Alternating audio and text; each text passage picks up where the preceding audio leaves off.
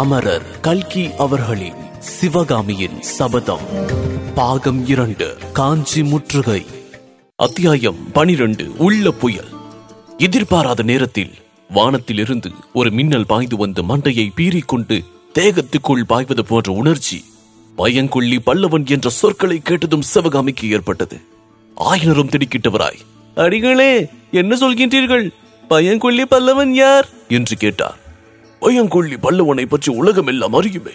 நாடு நகரம் எல்லாம் பேச்சாயிருக்கின்றதே. உங்களுக்கு தெரியாதா? ஆனால் நீங்கள் காட்டுக்குள்ளே இருக்கின்றீர்கள் உங்களுக்கு தெரியாதுதான் என்றார் பிக்ஷு. என்ன தெரியாது? யாரை பற்றி உலகம் என்ன சொல்கின்றது ஒரே மர்மமாய் இருக்கின்றதே என்றார் ஆயனர். ஒரு மர்மமும் இல்லை. உலகமெல்லாம் தெரிந்த விஷயத்தை உங்களுக்கு நான் சொன்னால் தான் என்ன? மாமல்லன் என்ற பட்டு பெயர் பெற்ற குமார சக்கரவர்த்தி நரசிம்ம பல்லவனை பற்றி தான் சொல்கின்றேன். அவன் பெரிய கோழை. பயங்கொள்ளி என்பது உலக பிரசித்தமாயிற்று.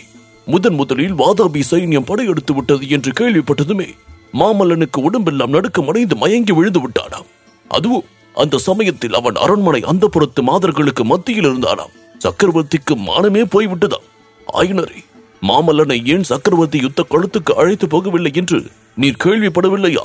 ஏன் காஞ்சி கோட்டைக்கு வெளியிலேயே மாமல்லன் வரக்கூடாது என்று திட்டம் செய்துவிட்டு மகேந்திர பல்லவர் போர்க்களம் போனார் என்று நீர் கேள்விப்படவில்லையா?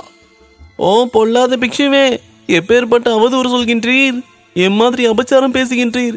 பதினெட்டு வயதுக்குள் தென்னாட்டில் உள்ள பிரசித்தி மலர்களை எல்லாம் வென்று மகாமல்லன் என்ற பட்டம் பெற்ற மகாவீரனை பற்றி இவ்விதம் சொல்ல உமது நாக்குக்கு கூசவில்லையா? என்று ஆயனர் சற்று ஆத்திரத்துடனேயே கேட்டார்.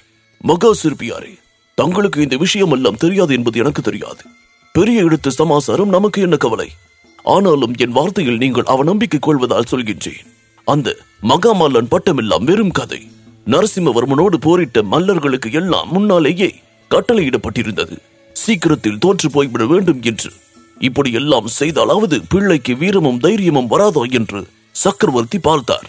பாவம் பழிக்கவில்லை. யுத்தம் என்று வந்ததும் நடுங்கி போய்விட்டார். சாஷாத் உத்தரகுமாரனுடைய அவதாரம் தானாம் நரசிம்மவர்மன். ஊர் ஊராக பாரத மண்டபம் கட்டி பாரதம் படிக்க வேண்டும் என்று சக்கரவர்த்தி ஏற்பாடு செய்திருக்கின்றாரே. எதற்காக தெரியுமா? முக்கியமாக அவருடைய திருக்குமாரனை உத்தேசித்துத்தான். அடிகளே நிறுத்துங்கள். குமார சக்கரவர்த்தியை பற்றி இப்படியெல்லாம் கேட்க என் மனம் சகிக்கவில்லை என்றார் ஆயினர். இன்னும் மிச்சமுள்ள உண்மையையும் கேட்டால் என்ன சொல்வீர்களோ தெரியவில்லை.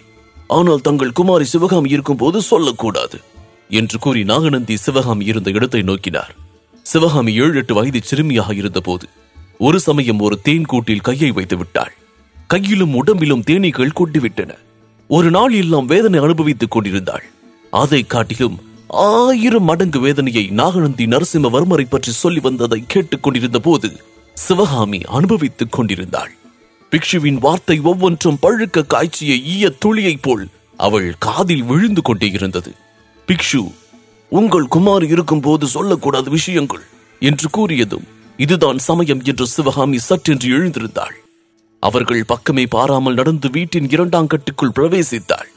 சிவகாமியின் செம்பஞ்சு ஊட்டிய பாதங்களை கதவின் அடியில் இருந்த இடைவெளியில் புத்த பிக்ஷு பார்த்துவிட்டு கொஞ்சம் உரத்த குரலில் சொன்னார். ஆயனரே உமது குமாரி சிறந்த கலைவாணி மட்டுமல்ல ரொம்பவும் இங்கிதம் தெரிந்தவள். எப்படி சற்றென்று எழுந்து போனால் பாரு.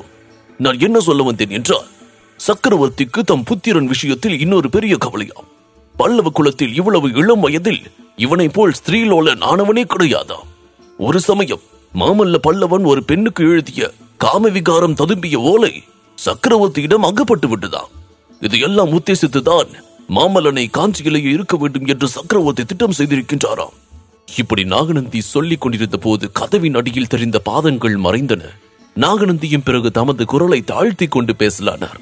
ஆயிரம் பேய்களினால் துரத்தப்பட்டவளைப் போல் சிவகாமி வீட்டின் பின் கட்டுக்களை தாண்டி கொள்ளை பக்கம் ஓடினாள். காட்டுக்குள்ளே எங்கே போகின்றோம் என்ற உத்தேசம் இல்லாமல் ஓடினாள். ஓடி ஓடி களைத்து கடைசியில் ஒரு மரத்தடியில் வேரின் மீது உட்கார்ந்தாள். சிவகாமியை பின்தொடர்ந்து மானும் கிளியும் பின்னால் வந்து கொண்டிருந்தன. அவற்றை அவள் கவனிக்கவே இல்லை. மரத்தடியில் உட்கார்ந்து சிறிது நேரத்துக்கு பிறகு ரதி அருகில் வந்து மெதுவாக தன் முகத்தை அவள் கரத்தின் மீது வைத்தது. சிவகாமி அதை ஒரு தள்ளு தள்ளி சீ தரித்திரமே பீடை ஒழிந்து போ என்று கத்தினாள். சந்தர்ப்பம் தெரியாத அசற்று சுகரிஷி மாமல்லா மாமல்லா. என்றது. சிவகாமி கையை ஓங்கி சனியனே மூதேவி! என்று அதை அடிக்கப் போனாள். கிளி இறகுகளை அடித்துக்கொண்டு அவளிடம் அகப்படாமல் தப்பி சென்றது. திடீர் என்று தாமரை குளக்கரையில் மகிழ மர பொந்தில் இருந்த ஓலைகளின் நினைவு வந்தது. அந்த ஓலைகளை உடனே எடுத்து நெருப்பிலே போட்டு எரித்து சாம்பலாக்கிவிட வேண்டும் என்று நினைத்து தாமரை குளத்தை நோக்கி ஓடினாள். அதி சீக்கிரத்தில் குளக்கரையை அடைந்து உட்காரும் பலகையின் மீது காலை வைத்து ஏறி மரப்பொந்திலே கையை விட்டாள். ஐயோ அந்த பொந்திலே ஏதாவது நாக சர்ப்பம் இருந்து அவள் கரத்தை தீண்டி விட்டதா என்ன? அவள் முகத்திலே ஏன் அவ்வளவு பயங்கரம்?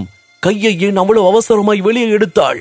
இன்னும் கொஞ்சம் மேலே கிளம்பி பொந்திற்குள்ளே உற்று பார்க்கின்றாளே ஏன்? அந்த பொந்து வெறுமையாய் சூனியமாய் இருந்ததுதான் காரணம். காலையில் அந்த பொந்தில் இருந்த ஓலைகள் எங்கே போயிருக்கும்?